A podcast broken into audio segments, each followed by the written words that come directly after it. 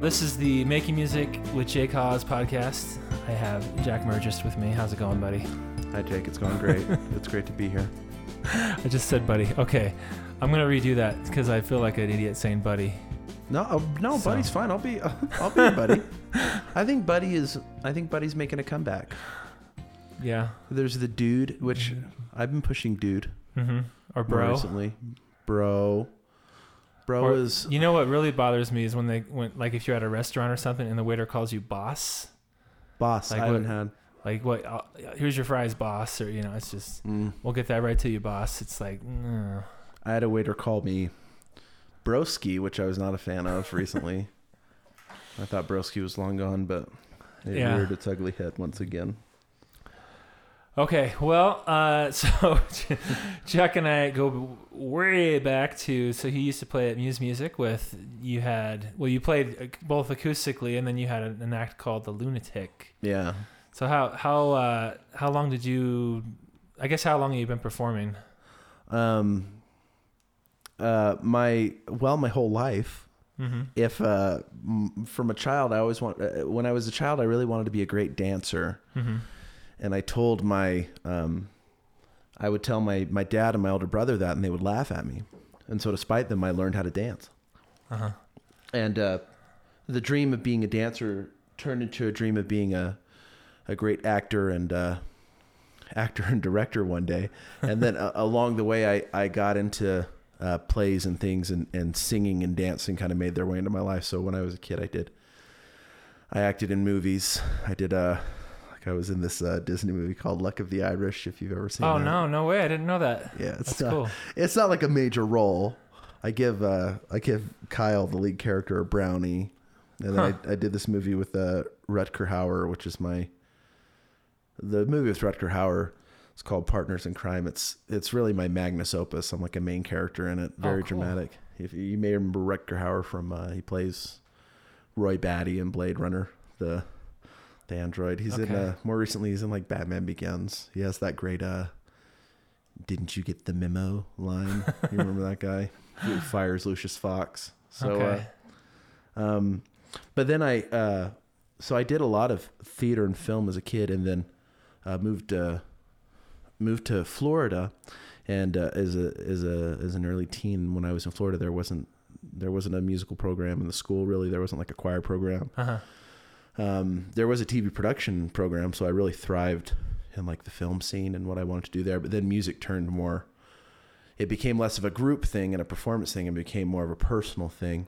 Yeah. And uh, because I was really into TV production, my my first uh, albums I started recording in like in TV production software as a teenager. So I recorded albums in like Premiere Pro Oh and would just yeah. the old version of Premiere Pro, I'd track, I just track in the audio sessions, and then I started, I moved on to Final Cut, and started making albums in that, and that was what a lot of my early music was recorded on as a Oh, That's funny. Um, and so yeah, I, music and music and film, acting and performing, songwriting have always been things that I've just, I've always done in in one form or, or another. Yeah. And uh, all throughout my 20s, I really focused heavily on music.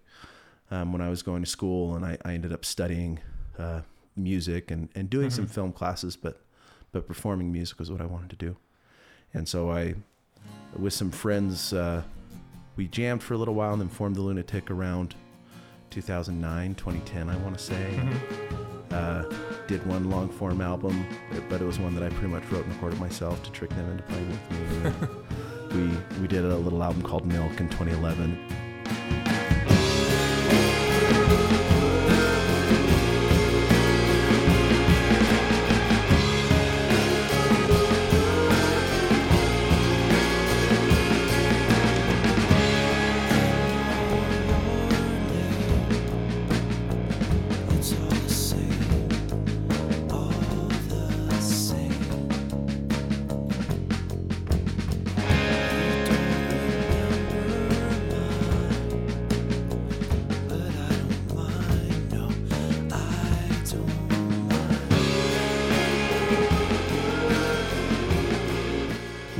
Ideas of doing like a double disc, and we just really got ahead of ourselves. And it was too grandiose, and we wrote all this music, and then we we just stopped seeing eye to eye, and so we just we did this thing where we'd form a new band uh, every few months. We formed one called Pale Rooster and wrote an album. We formed another one called Hummingbird and wrote an album, but it was all the Lunatic.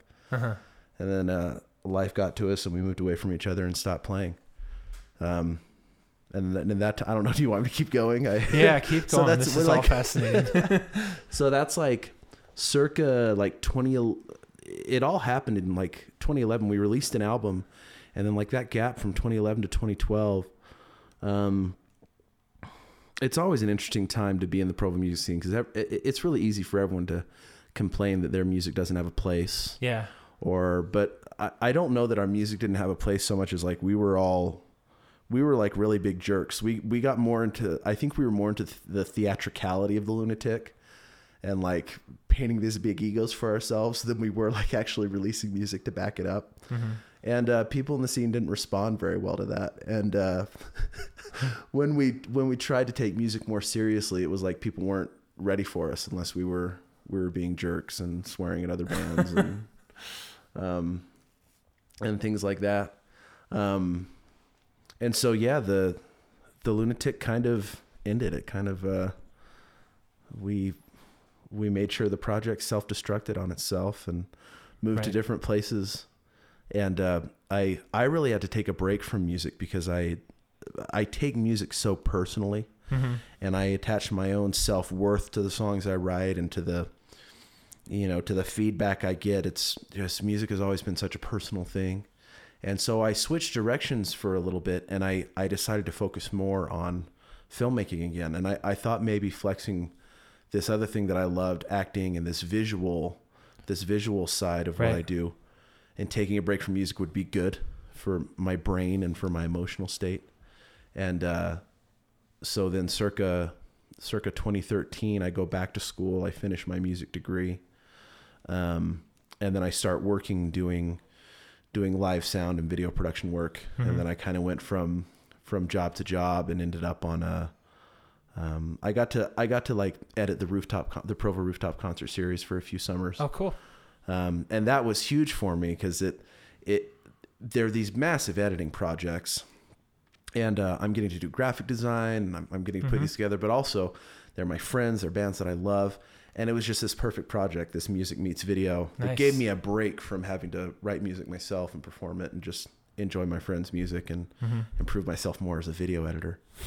and and after that, I got a job doing a, a music TV show. And one thing led to another, and I, I became the chief editor on this music TV show that played on Channel 2, What was it called? uh, Backstage Avenue. Okay. And so if you go on YouTube, you can still see a lot of those videos. Like we'd we'd go around the country and especially locally in Provo and and film local acts doing songs and interview them. Um, and then we'd cover cities and and I, I'm also a, a real lover of food, and so that catered to like my love of food, my love of cities and culture. And it was this perfect project for me that again allowed me to just get really deep into video editing, directing, shooting. Um, and then some of the guys that I did that show with, we we quit doing the show, and then we started a company called Big Door. Mm-hmm. And uh, now at Big Door, my main responsibility is is directing. Mm-hmm. And when we first started out, it was I got to edit, I got to score um, our videos. I was still doing composing. Mm-hmm. I acted in a lot of videos, and now as as the company has grown and as the team have, has grown, I've I've let go of all these um, ancillary things that I would do, and have just become a director. Mm-hmm. Um, and I, I love it. Directing encompasses everything I get to do. I I get to uh, I still get to be involved in editing. Uh, I I feel like I have a very musical approach to the way I direct and, and the projects that I that I assemble. I'm always thinking of like the rhythm and the pace. Yeah. And I've I'm in a spot where I'm happy. Um, but the last few months, now that I've spent four to five years really flexing this this visual muscle, I've been really I've come to terms with a lot of my my musical demons.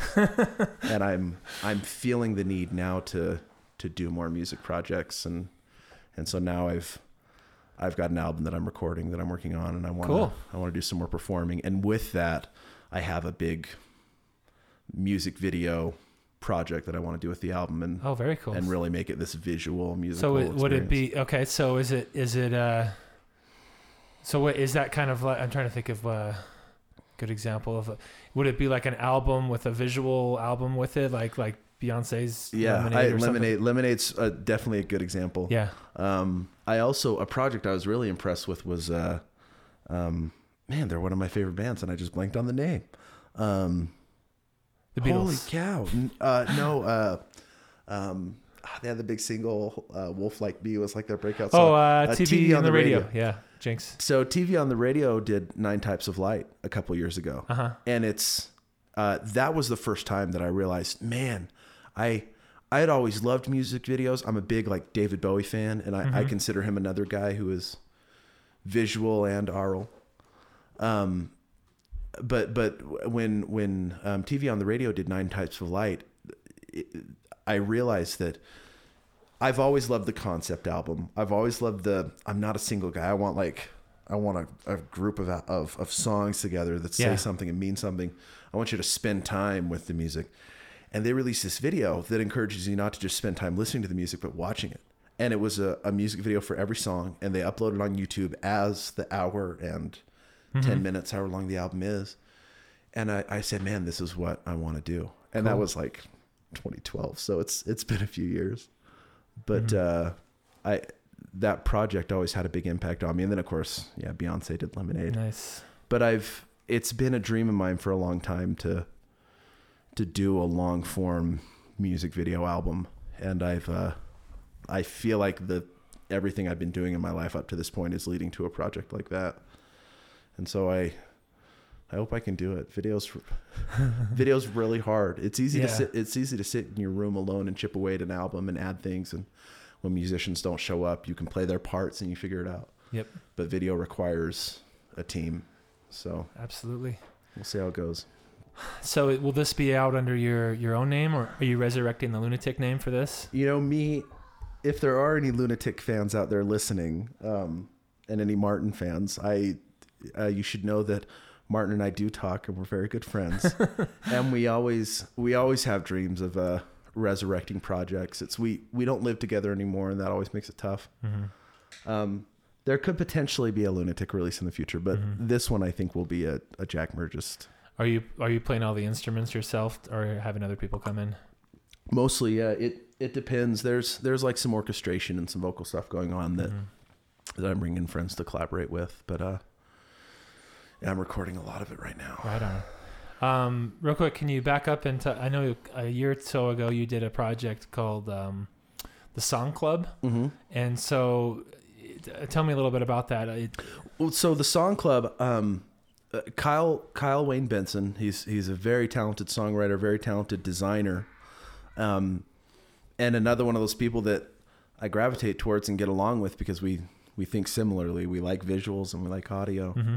And uh, he's someone that I kind of knew. We've we've like played in similar bands. I played in a band called Wild Apples for a little bit with with Mike Barker. oh yeah, yeah. and uh, I that was kind of a connection, a roundabout connection. I was aware of Kyle that way. Kyle also played for a little while in a band called Red Orange with uh, Jared Clark Gay, and uh, a couple years ago, Jared Clark Gay and I became really good friends, and and uh, he invited me into the the song club, told me about this project Kyle was doing, and uh, that was the first time in years that I started writing and recording songs again. And so the the the way Song Club works is there was a group of us, I want to say about 30, and then usually about half of us to, to 20 would end up actually releasing on the compilation each month. But we'd take turns picking a topic. One person would curate the topic that month and assemble like album artwork. And uh, we were given the prompt on day one, prompt on day one of the month, and then had until the final day of the month at midnight to turn in our songs. And we had all month to think about it, but mine, and I'm sure I wasn't the only one, my process was usually like the last three to four hours of the last night of the month. But there was something so cool about that because I'm I'm so meticulous in the things I do and Yeah. I, I used to be more of a perfectionist than I am now. I, I think working in film and being forced to be a heavy collaborator has helped me get over that. And so when I came back to songwriting, I something about having that deadline makes you be not so precious Yeah, but yeah. the but the I, I set the standard for still wanting to do something cool and so i i think i only submitted seven songs out of the 12 months Mm-hmm. because if i wasn't feeling inspired i just wouldn't do it but I feel like every song that I got to release that I did cross the finish line on, I was I was super proud of and super happy with, and uh, and that was another big thing that got me working the songwriting gene again and saying, man, I could I could do this.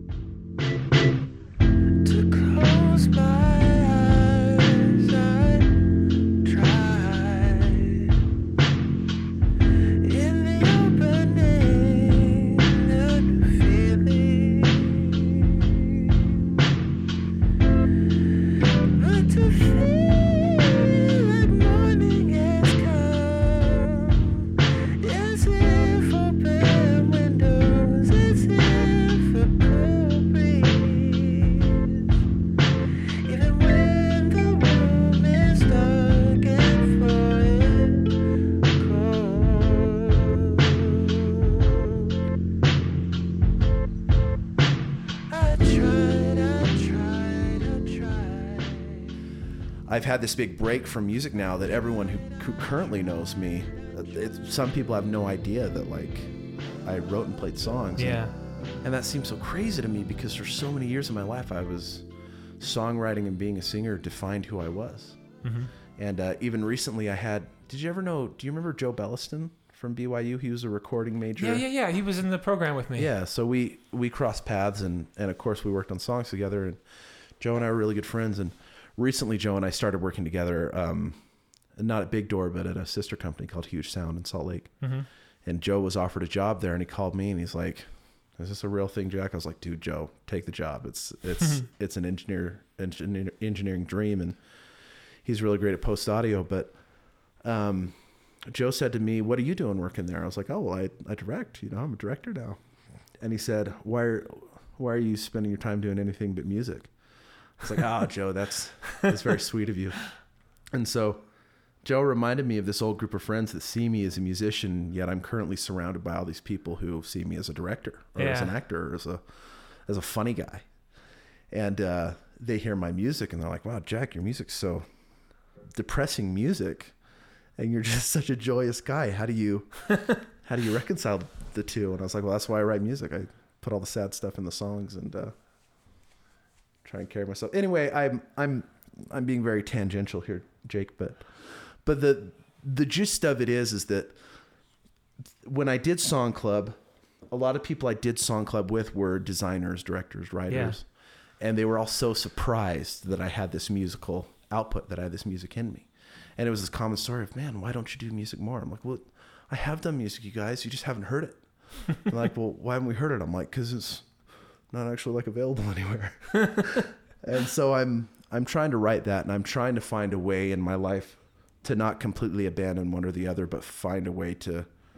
I'm certainly not as good as like Donald Glover, or uh, you know, but but I admire him because he's found a way to make writing and filmmaking coexist with Yeah. music, and he's found a way to tie himself so deeply into both, and I I think it's possible. I'm figuring out how to do it.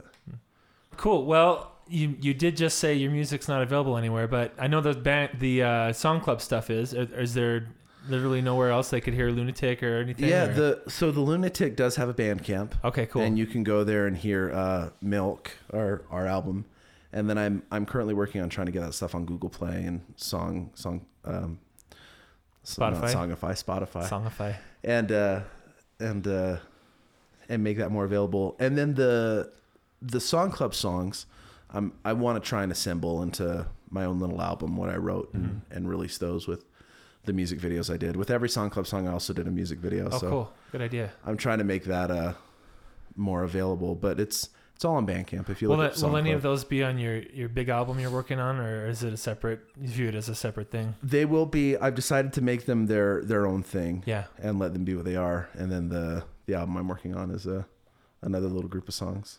Cool. So Bandcamp, and then I have SoundCloud if you want to go Nice. see how things are going there. I should say, Jake, there's a in another life I was a, a missionary for the. It's been it's been 14 years since I since I uh, left on an LDS mission, Mm-hmm. and MySpace was just coming out at the time, and so uh, I had an album that I'd released before I went on my mission called kind of like a postcard, Mm-hmm. And uh, some friends of mine set up a MySpace page, and they would email me on the mission and say, "Jack, MySpace is the coolest thing." and what was cool about MySpace uh, was it was such a small pond, and so if and recording wasn't as accessible as it used to be, uh, or as it is now. And so there were people like like John Allred, Benton Paul, and you were one of them. Under uh, I think Declaration was Yeah. either the name of your project or you were under the, up there as Jake Hosba. Yeah. What was fun about MySpace is we were all allowed to be in that tiny pond, and you could go to you could go to like see the top ten like Utah artists, and Uh-huh. and we'd all drift up there. And I remember that was so exciting to get to know other artists. Ironically, Benton Paul is the uh, CEO at Big Door, so he and I work Right, together right. now. But um, anyway, I I uh, downloaded a lot of MP3s off of MySpace, and I would listen to them as a missionary. And I know the story I always like to bring up with you, Jake, is that uh, I downloaded all your MP3s from your MySpace page, and I I listened to them, and uh, I I downloaded you and John Allred, and then uh, Marin Ord. Do you, I don't know, I don't know who remember that is. she sang a bunch of like uh, church songs, and then M Packer. Do you, do you still Sounds- follow him? I think Sounds M's- familiar. I think she's still making music. Um, but anyway, a- and it was very surreal because Oh, Emma Packer. yeah, or maybe Emmy Packer. Maybe it is Emma Packer. Okay. I, I remember it was so surreal though. I I got off my mission and decided to go to school at BYU, um, and and Muse was the venue that I gravitated towards Uh-huh. because Muse was a great place for people who just weren't famous. You could show up to the open mic nights, Uh-huh. and I remember being so surprised that you ran the place, and that was always my thing. Was like Jake, man, your songs got me through my mission, and you. Uh, so you're you're. Ex- I've met a lot of people over the last since my mission over the last 12 years that I've probably forgotten. But you're one who is always cemented in my brain because as a young boy, the not as a young boy, but as a young man, I had your songs. And I always appreciated how gracious you were in letting me uh, play at the venue and Oh, hang out. Oh, thank you. and- Yeah, that means a lot. And uh, and we we played a handful of uh, shows together. One in particular, I'll, I'll put I'll put the picture of the poster up in um on my website. But it's um the Invisible Children benefit where my band and you that. played and uh, Neon Trees back before they were big and And uh, another statistic was oh, and another- so cool. And another statistic, which by the way, that was the drummer of Neon Trees, Elaine. It was her band before Mhm. she was in Neon Trees, so it was kind of an historic sh- show with people crossing paths. I guess I don't know. yeah, it's it's what is now got uh, you know Lucy Moore. No, I don't. Yeah. I don't remember Lucy. I do Uh-huh. remember St. Sebastian's School for Wicked Girls. right, and he's been on the Micah Anderson's been on the podcast. and- Cool. I remember, man, another statistic was so cool. And I want to say my Provo history might be wrong on this, but but the the Sego Fest, I want to say it happened like one year. And I don't think they were able to do it again because it was like a logistical nightmare. No, they did it three years. The first year was really low key, but the, the the second two years were pretty big. Which year was like the one they did up at the castle in the Um, amphitheater there? That would have been 2008, I believe, I, I remember that. And I remember or seven, seven or eight, something. I want to say Neon Trees is playing, and Tyler couldn't get, and they were all. I mean, Neon Trees was a, a well-known band, but Mm-hmm. not national uh, at Mhm. all. And I remember Tyler couldn't get his synthesizer to work, and I think their drummer didn't show up. And another statistic had played, and I might be wrong, but I think Elaine um, filled in Oh yeah. f- for Neon Trees at the Sego Festival, Oh, how about that? and uh, and then I'll, i I remember they disappeared for like a year, and then came back and were famous, and she was in the band. So I bet the drummer. I think they moved to California for a, a period of time, and that maybe that was what it was. But I wonder if the drummer wished she'd stayed in the band or or showed up that night. But I, I. I remember the energy, man. She she's special because Yeah, in, in another sure. statistic, she'd get up on the mic and then she'd go back to the kit. And I remember watching the things she would do on the kit, and I was I just never seen anyone play like that. yeah, she's got a really, especially with that band, had a really unique sense of, you know, coming up with really cool rhythms and different beats that aren't, you know, Mhm. aren't as common. They at, were least, at least cool. now they're not as common now. I mean, to, cool. I should also mention this beautiful uh, the, the big muff pedal. this uh, this big muff. It must be like a. So is, is this like a Russian release from like the '60s. What Dude, is? So look at. Let me show you this case. This isn't gonna make great great uh, audio, but this is the case it came in. Oh, so it is Russian. It's got like ru- it's a. So I'll describe it in in radio terms. So it's. They it's make a tubes. pine pine box with Soviet style writing on it. It looks like it's like some weird explosives in a warehouse from Indiana Jones or something. Wow. And as I run my hands along it, you can feel the the pine scent has almost faded, has almost faded, but you can feel the texture of the box. The uh, another thing is, so I love carpentry is another one of my my fun hobbies, and, and for a few years I built guitar amps and cabs, and uh, if you build guitar amps, you know one of the most efficient joints you can build is a is a finger joint, and and if you look at this box, you can see the fun staggered finger joint pattern, uh, which is fun considering that this was a, a guitar pedal. I, I'm sure the box was constructed by people who are familiar with, with how to build guitar amps. It looks like they've got a. Actually, maybe this isn't pine. This is probably like a birch ply, like a half inch. yeah, like half inch birch plywood. Uh, a mix of uh, pine, oak, and then and then birch would be on the outer There- layers. there- wow. Uh, so it's a very sturdy box. You won't see a nail or a screw anywhere a fine in it. box. You won't see a nail or a screw anywhere in it. It's it's glued tightly in this box. Will will probably outlive you and I, Jake. Oh, that's that's beautiful. But even more special in the box itself is is the the contents, which is Mhm. this amazing green. Oh wow! And the lid. Oh my goodness! Beautiful. You can hear it Oh, that, slide that in is just that's a gorgeous sound. and then this. We should put that in the song. that's yeah. We'll, we'll make a sample. And then this this beautiful uh, green pedal. So it, it Mhm. definitely looks like it is Russian, and I'm going to say like a, a 70s era muff. Very simple, Yeah. very smooth. Doesn't have like that that 12AX7 like high end tone that you hear in a lot of like modern muff drives. It's very oh, just buttery. Great. beautiful. well, on that note, should we write a song? Yeah, yeah. So, song idea generator. Write a sequel using the same characters or ideas from a previous song. They have Oh. sequel in quotes too, so it's Okay. a sequel song. With but we'd have to have a previous set of players. Yeah, you know, like, like, uh that that uh space oddity that guy ground control to Major Tom, and Yeah. then we could. what's that song Oh, and then he did Ashes to Ashes, where he's Uh, like, well there was another guy in the 80s that wrote his own sequel to space had nothing to do with bowie like this "Oh yeah, it's that falling falling is that what that was?" i think that song is a sequel to space oddity. Oh, that's funny. um i could be wrong. It could be another song. Man well now i've got to look it up. This is a sequel to a song by another artist. It's a follow-up to david bowie's major tom i'm coming home by peter schilling is the name of the song. Um man that could be f- that could be fun to write a sequel to a famous song Mm-hmm. um we'd have to pick something really cool like a this is that This is the sequel to Space Odyssey. Yeah, so it's it was Or written in, it's written in the 80s. And there's what's funny is it doesn't sound like Bowie really, but it's just The ship is waiting. All systems are go. Are you sure? does this sound familiar to you at all? Yeah, yeah. The computer has the heavy. But it's interesting. It's just No need to abort.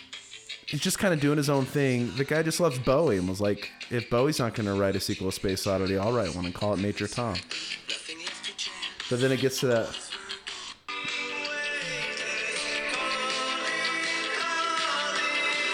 So, what, was this song originally famous for being a sequel? Um it's called Major Tom. Yeah. But I don't.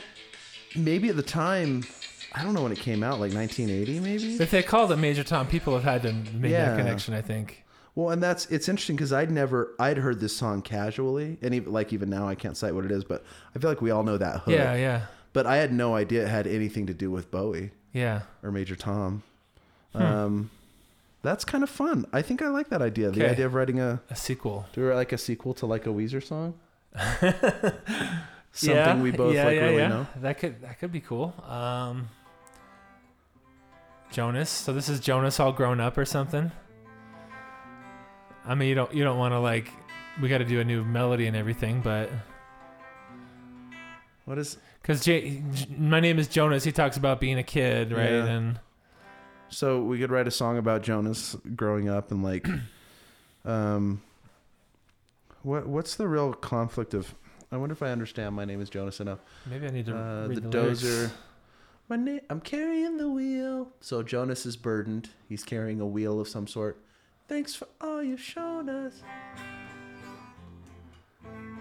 This is how we feel. Come sit next to me. Pour yourself some tea. Just like grandma made when we couldn't find sleep. Man, those melodies. Things were better then, once but never again. I don't know. I don't know what those lyrics mean. Choo choo train left right on time. Um, I don't know. Maybe we could write a song, a sequel to Only in Dreams, and call it Never in Reality. We just flip every line.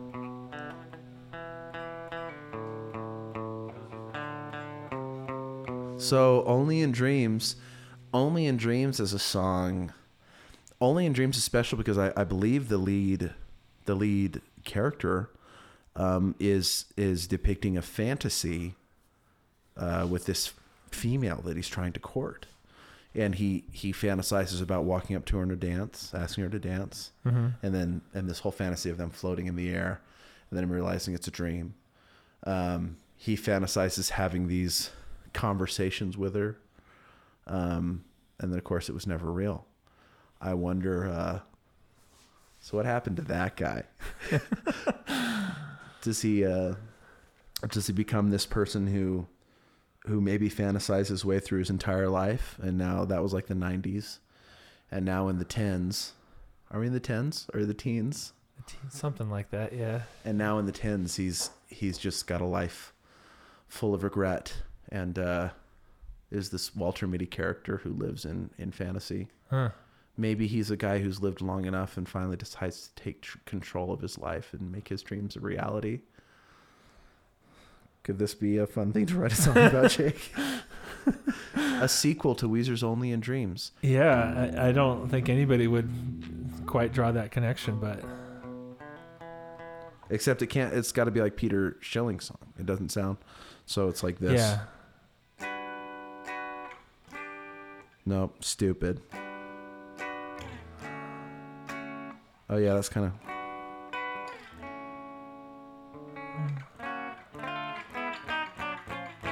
Really jazzy. Maybe has it opens with like a cool riff. Uh huh.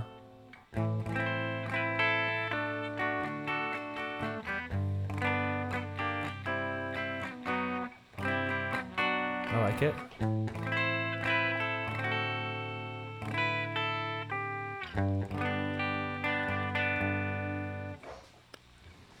There it is. Song's done. So, I'm thinking sequel wise. Like, do you, we could go the Walter Mitty route, or maybe it's something like he dreamed about this girl when he was a teenager, and then suddenly, like 20 years later, in real life, he actually bumps into her. Whoa! And the memories come flooding back. Yeah. and we'll call the song unanswered prayers and he'll be no well no here's the thing though i don't know this is i have run i have i have run into uh past crushes Yeah. as an old happily married man as a dad Mm-hmm. and it's a it's a conflicting thing you know this this fantasy uh i guess that is the story of uh of unanswered prayers isn't it? I think in unanswered prayers he's in like he he goes to a football game and he with his wife and he runs into his high school crush. Oh. and uh he talks about how he's glad it didn't he prayed to god to bless him with this girl to make her love him. And uh he's glad that god didn't answer that prayer because now he's with his wife is with the person he's supposed to be. And it's that some of god's greatest gifts are unanswered prayers What if what if he runs into her No, that's too complicated. Those feelings are too complicated, Jake. Say, what if he run, runs into her and is sad and finds himself fantasizing about the, the life that could have. Maybe the guy isn't married. Yeah. That's what it has to be. Well, that yeah, that's what I was thinking in Yeah. my head, but not not that he was gonna leave his wife, but And then I contaminated it with the Garth Brooks. I don't know if I've actually heard that song. I don't. That might not be what Unanswered Prayers is about. I'm not a Garth. I'm not a Garth Brooks historian. So this poor, this poor lonely bugger, who fantasized about this love his whole life. Um, he is lonely. What is he like? A pizza delivery guy, maybe?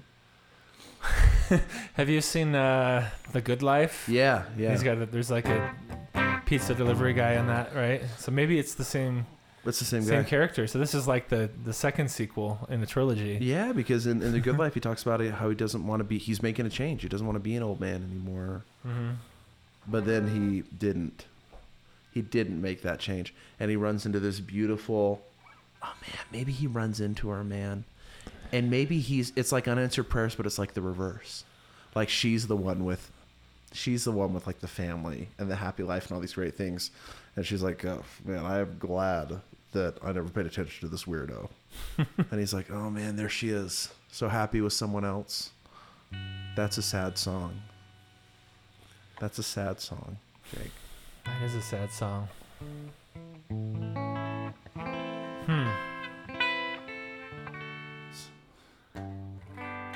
This is the verse.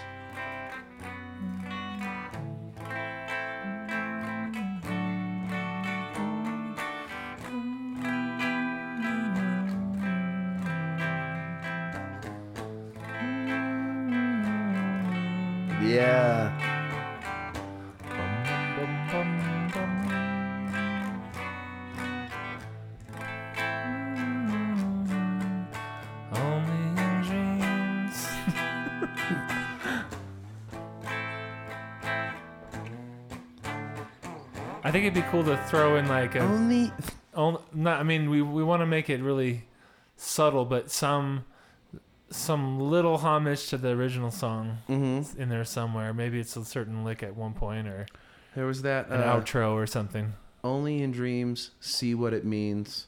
Reach out our hands, hold on to hers. But when we wake, it's all been erased, and so it seems only in dreams. Hmm. There's that uh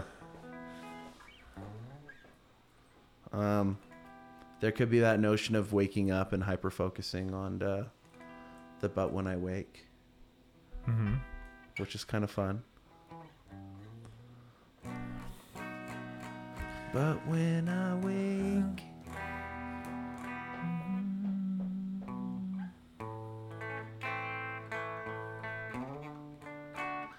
The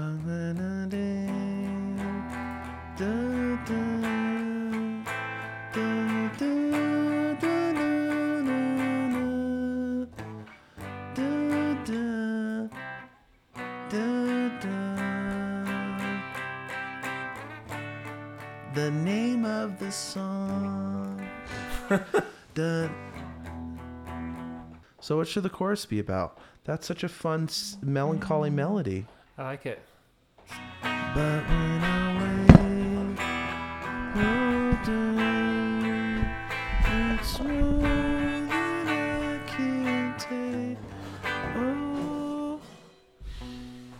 We should make this. We should give the girl a name. Let's make this a girl name song, but it needs to be a name that ends with A.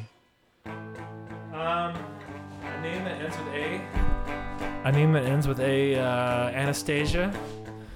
Isn't that We could do Anastasia, that's in- about a girl that lost loses her memory or something, right? who is also from Russia. Oh, there you go. It's all tying together. But when I wake, it's not okay. And it's more than I can take. Oh, Anastasia. Oh man, Jake, this is a heartbreaking chorus. I don't know how to end that chorus. I forgot what you did. Anastasia.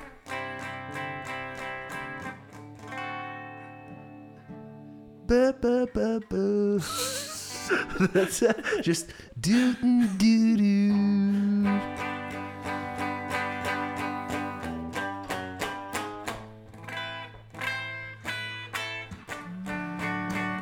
It's more than I take. Oh, Anastasia. I think you're great.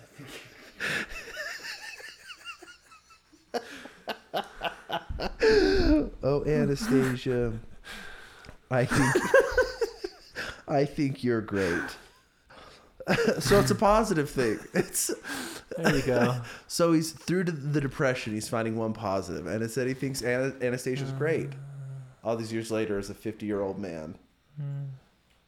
Maybe we need to write. Maybe we need to write a verse. So the only things I wrote about the first verse were he sees the old girl. He's so lonely. He has a pizza route, and by the way, he's the guy from Only in Dreams, and he's a sad guy. so that's what I have. Okay, so what if we frame the first verse? We frame the first verse as like he really saw her Yeah. in real life, and then the the big reveal is an only in dreamsian reveal where we realize actually the entire song was just a fantasy, and the the a fantasy within a fantasy, and he realizes that like he that Inception's really Yeah. that Inception's a really hard movie to understand. Yes.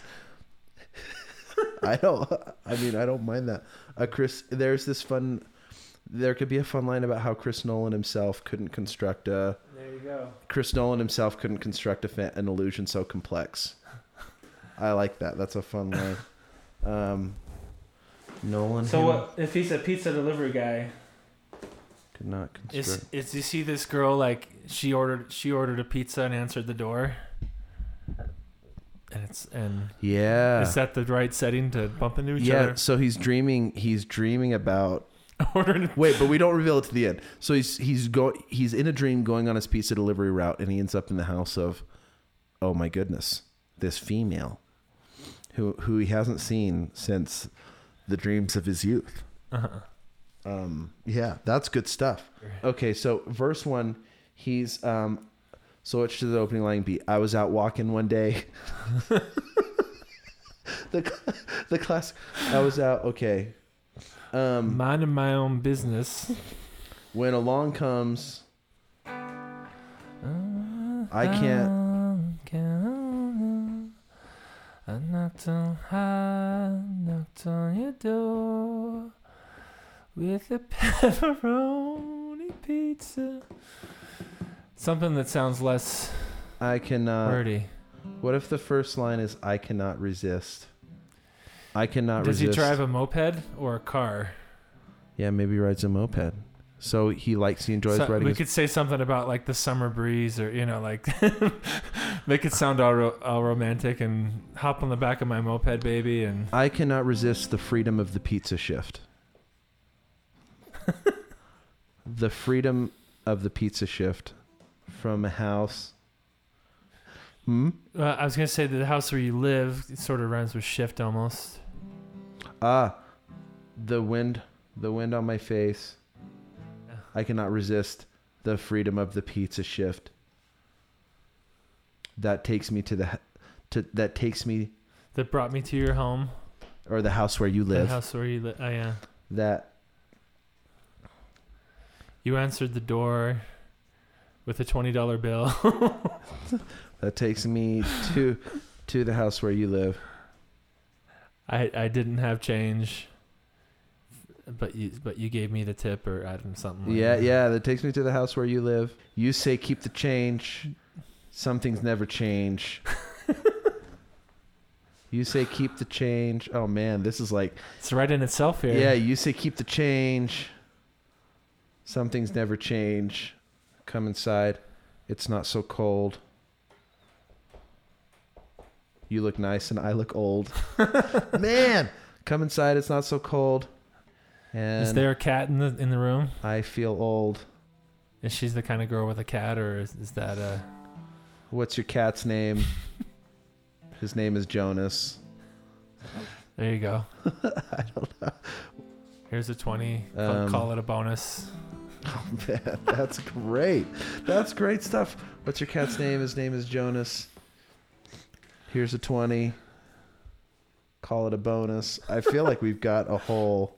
Well, so he would have known her name from the pizza. You know, when you deliver a pizza, they ask your, your name and number and all that. So Yeah. maybe that's how he knows she's Anastasia. Like he opens the door and says, "Are you Anastasia?" Mhm. Or you know, or Yeah. or we say something about it being written on the pizza box, or So many Anastasias in this small town. I didn't think it would be you. Like, the, there could be this cute thing of, like, uh, I didn't realize it would be you. Like, the come inside, it's not so cold. like they have all With- the, like in the in their pizza database, they have all the Anastasias that have ever ordered a pizza, and he's trying to like track her down again. with so many Annas on this Anastasia. I guess we've got to say the whole thing. With with so many Anastasias on this street, I I never thought we'd meet again. We could say we could rhyme something with meat about like a meat lover's pizza. I love this. With so many Anastasias on the street, I never thought we'd meet. I okay. I never thought we'd meet. Okay, all right. Hold on here. Okay, I never thought we'd meet. I mean, here we are writing songs about pizza, but this is going to be a heartfelt. I never thought a meet Pe- a pizza lovers ballad. pizza would bring us feet to feet. This is a um a new groundbreaking genre of pizza balladry. Oh, Anastasia. Yeah, just repeat it. Oh man, maybe it just repeats. But when I wake, it's not okay. It's more than I can take. Oh, Anastasia.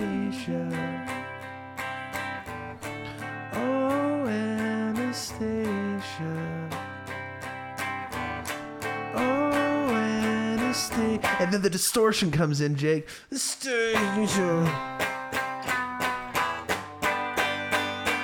And it's just a riff, man.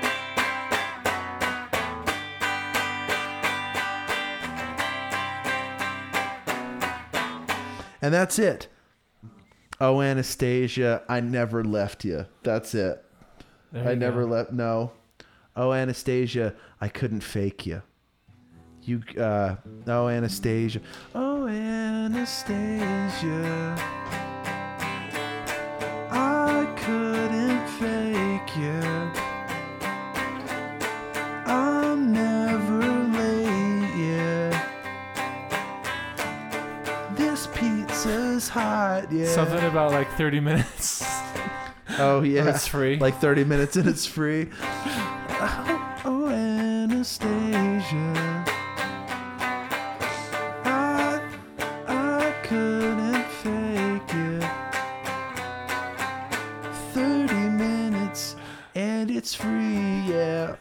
I just say that. That's rock and roll, man.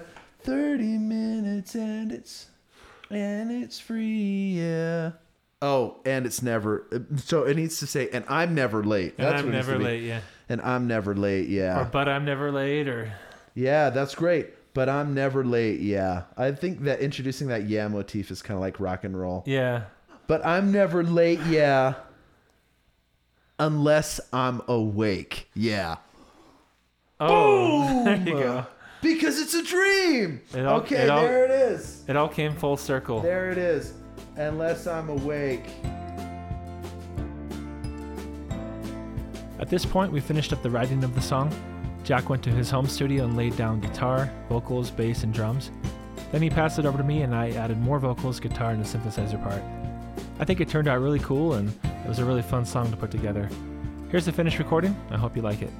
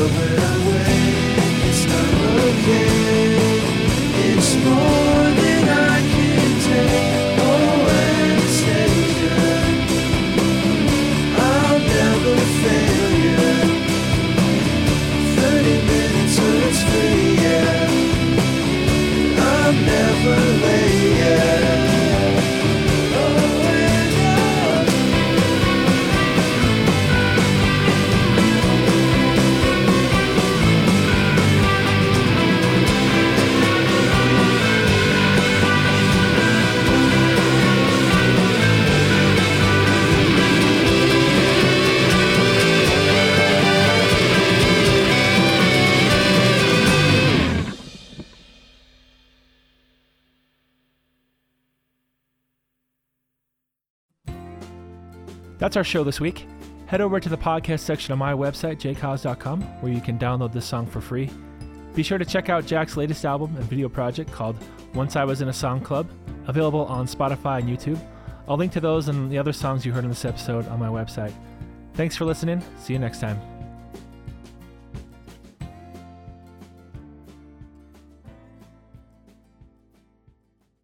We just wrote the song of the century, Jake.